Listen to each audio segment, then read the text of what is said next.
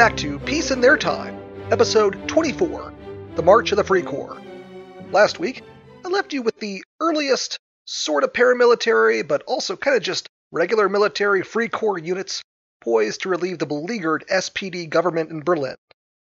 Just as a quick refresh, the SPD were the center left Social Democrats trying to start a new government while desperately hoping this whole revolution thing would just go away. The USPD was its splinter party of much more leftist former members who were supporting the workers and soldiers' councils springing up that themselves were taking authority into their own hands. For the regime, the appearance of battle hardened troopers was not a moment too soon. On January 5th, the USPD and the Spartakists had organized a massive public demonstration against Ebert and the SPD, the Spartakists being that revolutionary Marxist group formed by Rosa Luxemburg and Karl Liebknecht. Conditions in Berlin had been getting worse for the average citizen, and with the unit of Marines and even the police on their side, the leftists felt confident in being able to impose their will. However, Noske arrived back in Berlin by the end of December and sacked the chief of police in Berlin. I know how weird this sounds, but at that early moment, the chief of police had actually supported the USPD faction in Berlin. Noske dismissing him was a clear move toward seizing control of the city's cops. The Spartakists and other Marxist groups responded on December 30th by organizing the Communist Party of Germany, the KPD. At the initial Congress of the new party, Rosa Luxemburg wisely observed that despite their newly empowered position, the left and the revolution in general were still terribly vulnerable. The KPD could count on support in Berlin, the Ruhr, and a handful of other heavily industrialized areas, but it was in no position to launch a national revolution. Plus, there was still no national figure or leadership to rally behind. Luxemburg and Liebknecht were certainly prominent, but they did not command the loyalty of the masses just yet. The workers might have liked some of what they said, but they had not been convinced yet to follow them wholeheartedly. The USPD and the workers' unions, for their part, lacked a coherent game plan for a social revolution now that the Kaiser was gone. Yes, they all agreed on workers' rights and benefits, but were divided on how to advance those causes. How should society be reorganized with the fall of the empire? There simply was no consensus among them. Luxemburg saw all these problems, but pretty much everyone else on the left was ready to ignore the issues in favor of taking the fight to the class traitor Ebert and his gang. The dismissal of Berlin's chief of police was itself a deliberate ploy from Noske to call out the leftists so that his new Free Corps could engage them directly. Which brings us back to that January 5th demonstration, which was the left rising to the challenge laid before them. 700,000 people took to Berlin streets and bore down on Ebert's office. The demonstration was supposed to be peaceful. The idea was merely to give a show of force to make Ebert and Noske back off the police. But the workers participating were in no mood for peace and started tearing up the SPD newspaper's printing house and taking over railway stations. By the next day, most of the government areas in town were being held by the workers. Now they had a new problem. The various left factions didn't really know what to do with what they had just taken. Luxemburg, of course, disapproved of all this, but Liebknecht was the KPD man on the scene, and, well, he was kind of an excitable fellow. The rush of hundreds of thousands of workers seizing the streets of Berlin got him riled up, and he agreed to declare a new provisional government with representatives of other factions that were also present at the demonstration. This marked a point of no return and a clear escalation of what had been happening up to this point. Luxemburg, when she found out, was suitably mad at him for doing the exact opposite of what she had told him to do. And like I've been saying over and over again, the movement was divided on taking this particular step. While the leftist leaders on the ground pushed for a revolutionary council, the leaders removed from the scene waffled and refused to commit. So you end up with the most enthusiastic portions of the movement directly exposed on the streets, but no consensus overall to actually commit to them. Noske took advantage of this leadership vacuum by deploying new Free Corps units to guard the government buildings still in the SPD's possession. These units were smaller than and separate from uh, Maercker's formation, but demonstrated how quickly the idea was catching on just a month after that first unit was established. Noske called in more Free Corps troops from other parts of Germany that were forming, and between the 8th and 10th, they forcibly secured the suburbs around Berlin. On the 11th, they deployed into the heart of the city.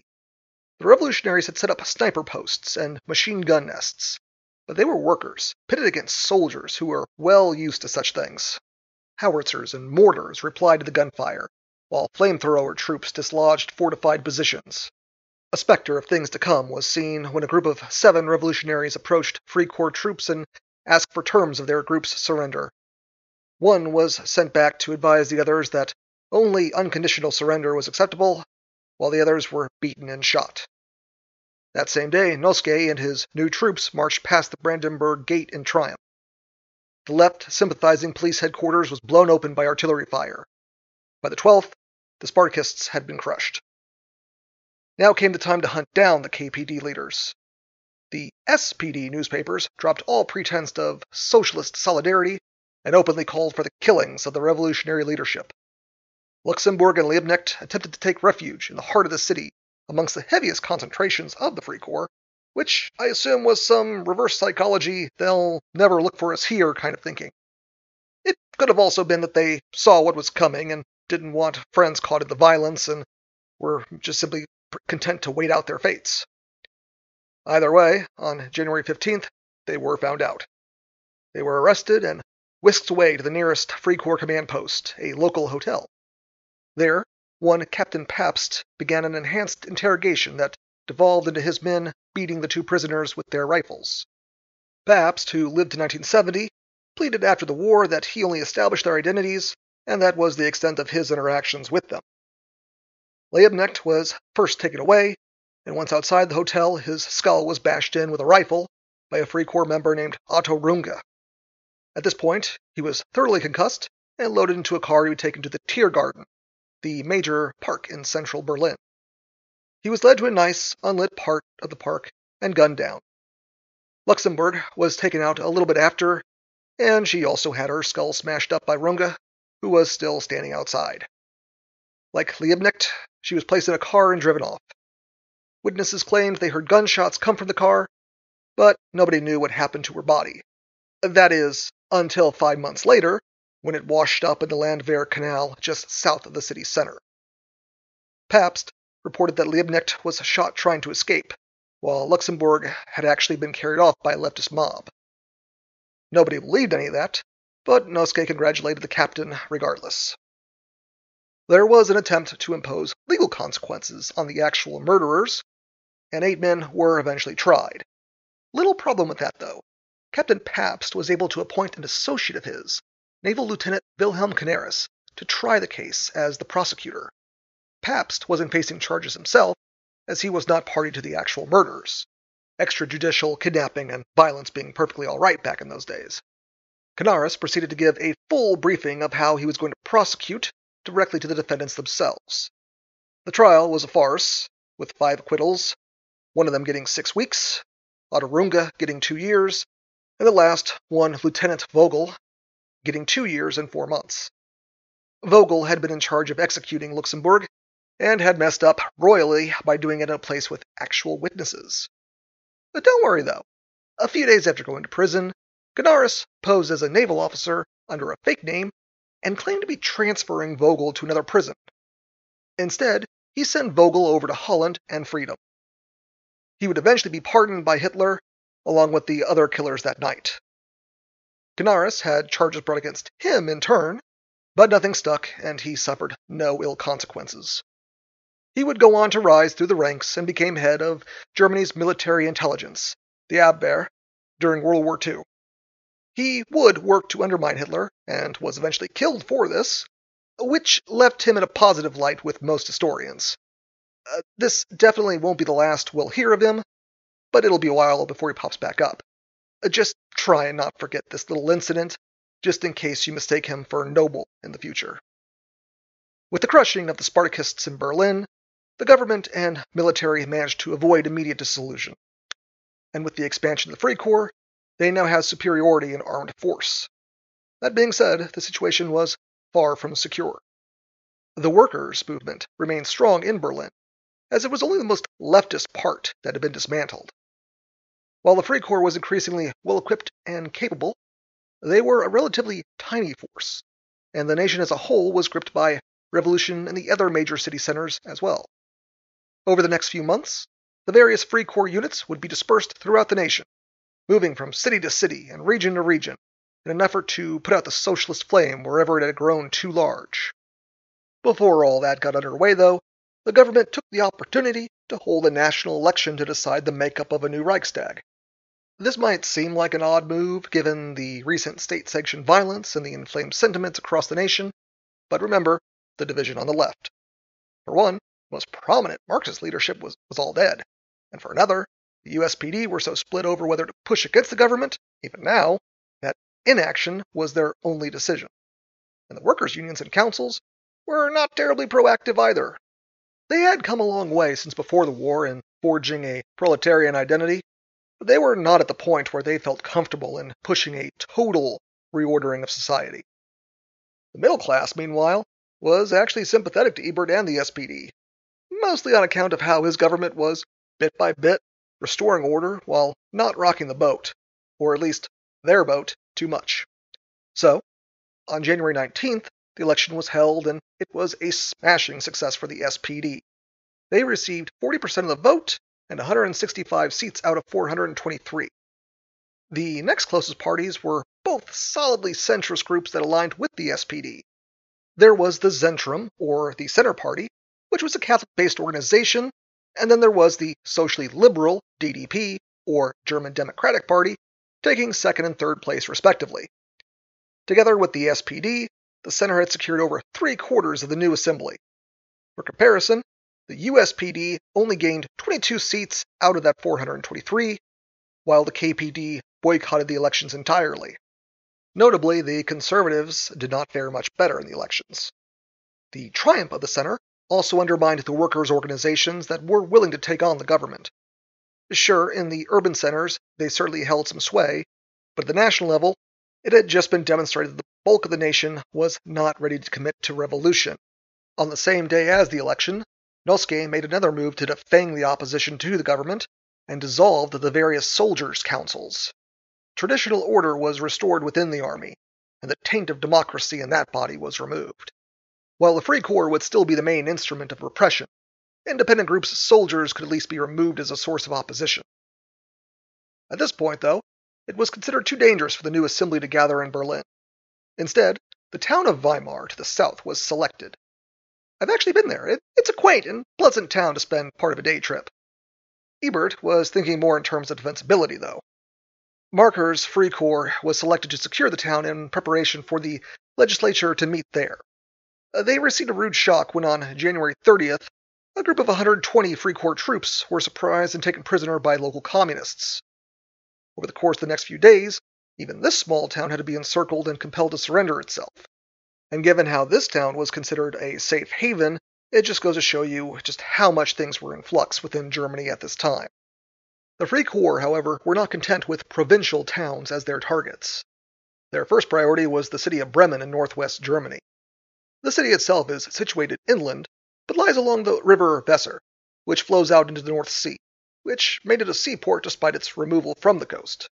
The city had been taken over by a coalition of the USPD and KPD and was agitating for a confrontation with the counter revolution in Berlin. On January 10th, the city had declared itself an independent socialist republic, a direct challenge to Berlin's authority. The USPD, though, got cold feet and decided this was too much. Within days, it was distancing itself from the KPD. Now the city's leadership was divided against itself after having just painted a bullseye on everybody. Noske took the PR initiative by publicly accusing the city's government of hijacking food relief coming from the US. I'm going to reemphasize Germany at this point was still under blockade, and all this turmoil was happening in the backdrop of famine conditions. People took the accusation of food hoarding very seriously, and suddenly Bremen was a pariah city. This also meant that when the Free Corps rolled in, the nation was going to look the other way from the violence. The pattern after Berlin was familiar. Free Corps detachments would take surrounding towns and create a blockade around the target city. On January 30th, the troops were in position to move into Bremen. The workers and soldiers in the city attempted to negotiate, and there was some hope of relief coming from Hamburg. Unfortunately, they did not quite understand whom they were dealing with, and the negotiations came to nothing. The workers and soldiers of Hamburg were firmly on Bremen's side, but were uninterested in going to war for them.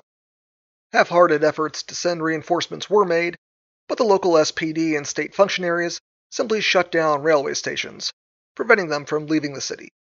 On February 3rd, the Free Corps entered the center of Bremen. The workers held out for two days against armored cars and liberal grenade use, and fought street by street. However, they were isolated and lacked equipment for a prolonged struggle, and eventually had to disperse. The collapse of Bremen also sealed Hamburg's fate.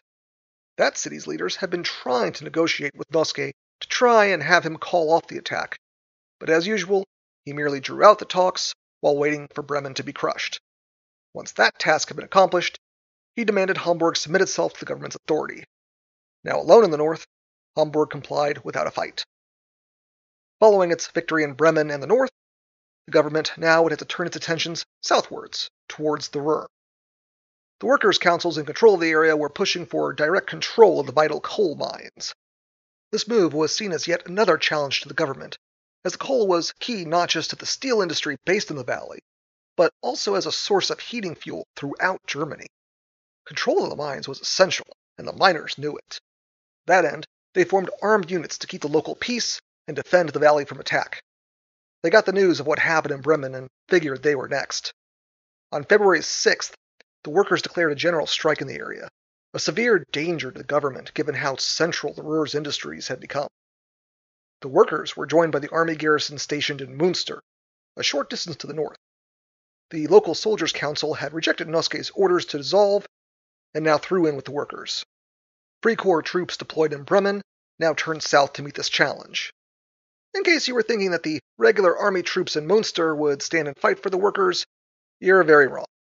A small advance guard of Free Corps troops entered Munster, took the meeting place of the council with no resistance, and calmly explained that they would either dissolve or be shot. The soldiers caved immediately and without resistance. The regular army really was a beaten force at this point, and it was a pitiable sight to see, even taking into consideration the grueling war it had just gone through. Back in the Ruhr, the Free Corps started to make their way into the valley. The first villages were seized, and 40 workers were summarily executed. This early atrocity, committed before the situation was secure, actually backfired on the Free Corps.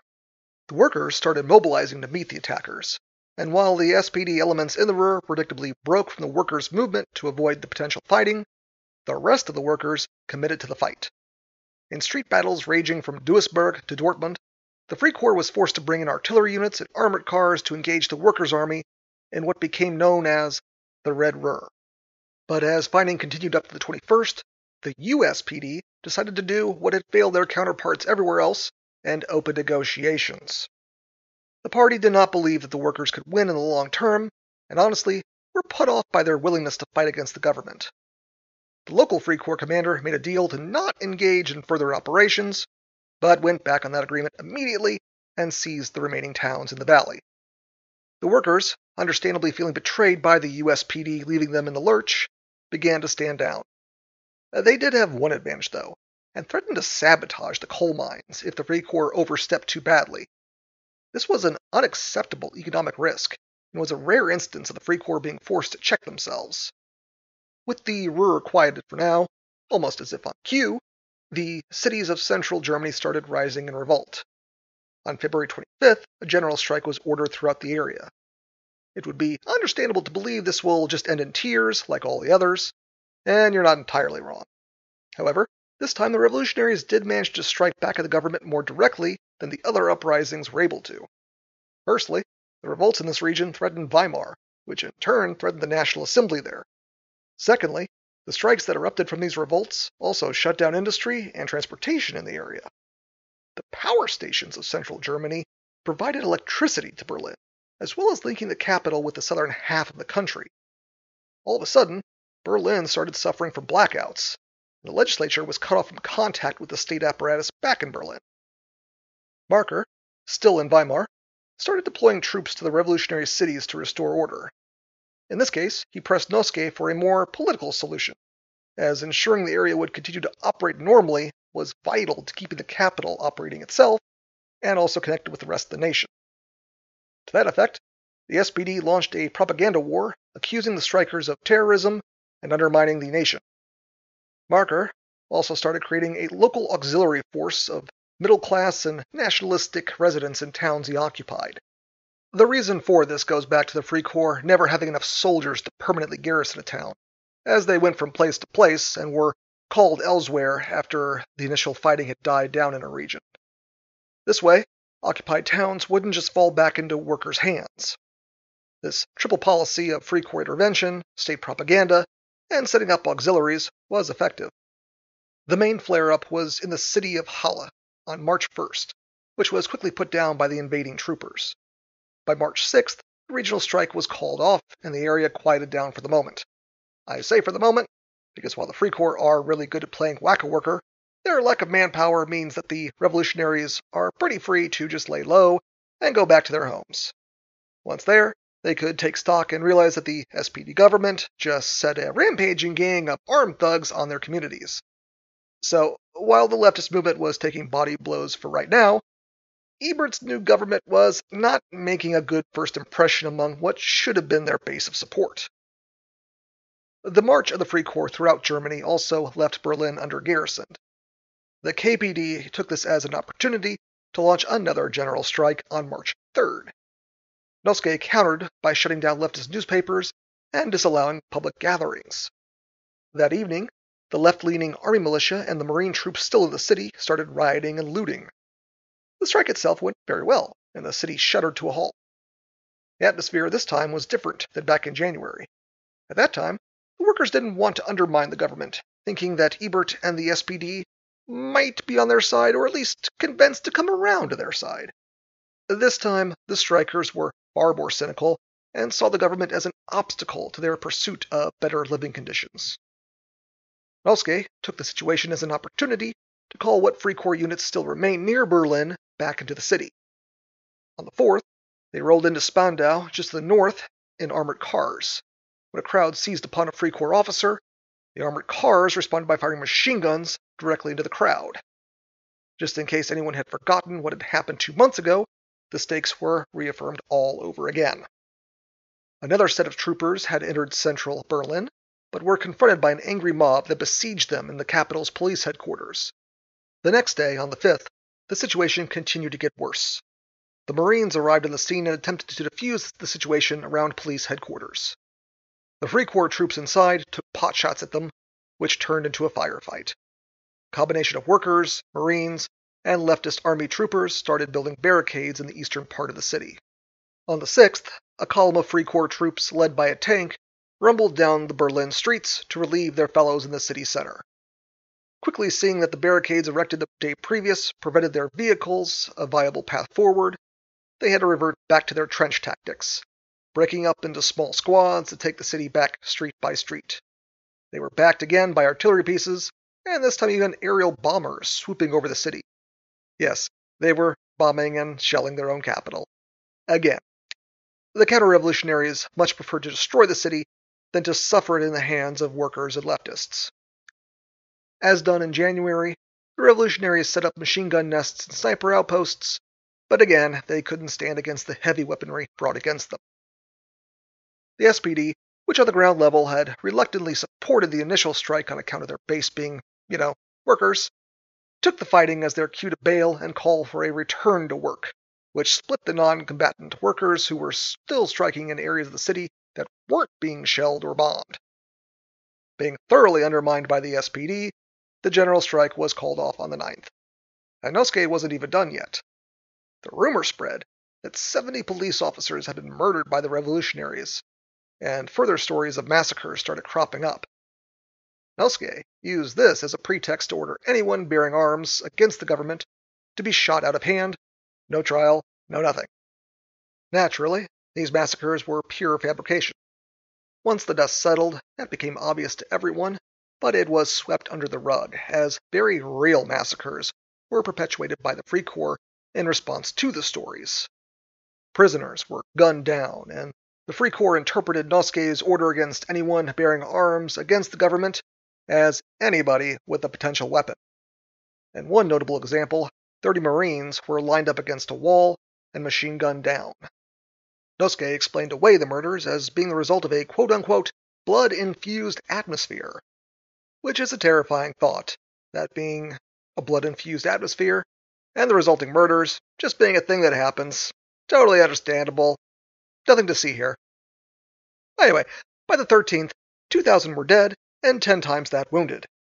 Entire sections of the eastern part of the city had been blown to pieces, another foreshadowing of days to come. The aftermath for the revolution in Berlin was equally ruinous. The Marines and leftist army units had been dismantled, and the workers most willing to fight were now dead, wounded, or scattered. Much of the leadership were in jail or dead. The methods used to achieve this were overly harsh and would have consequences down the road, but for the moment, that didn't matter.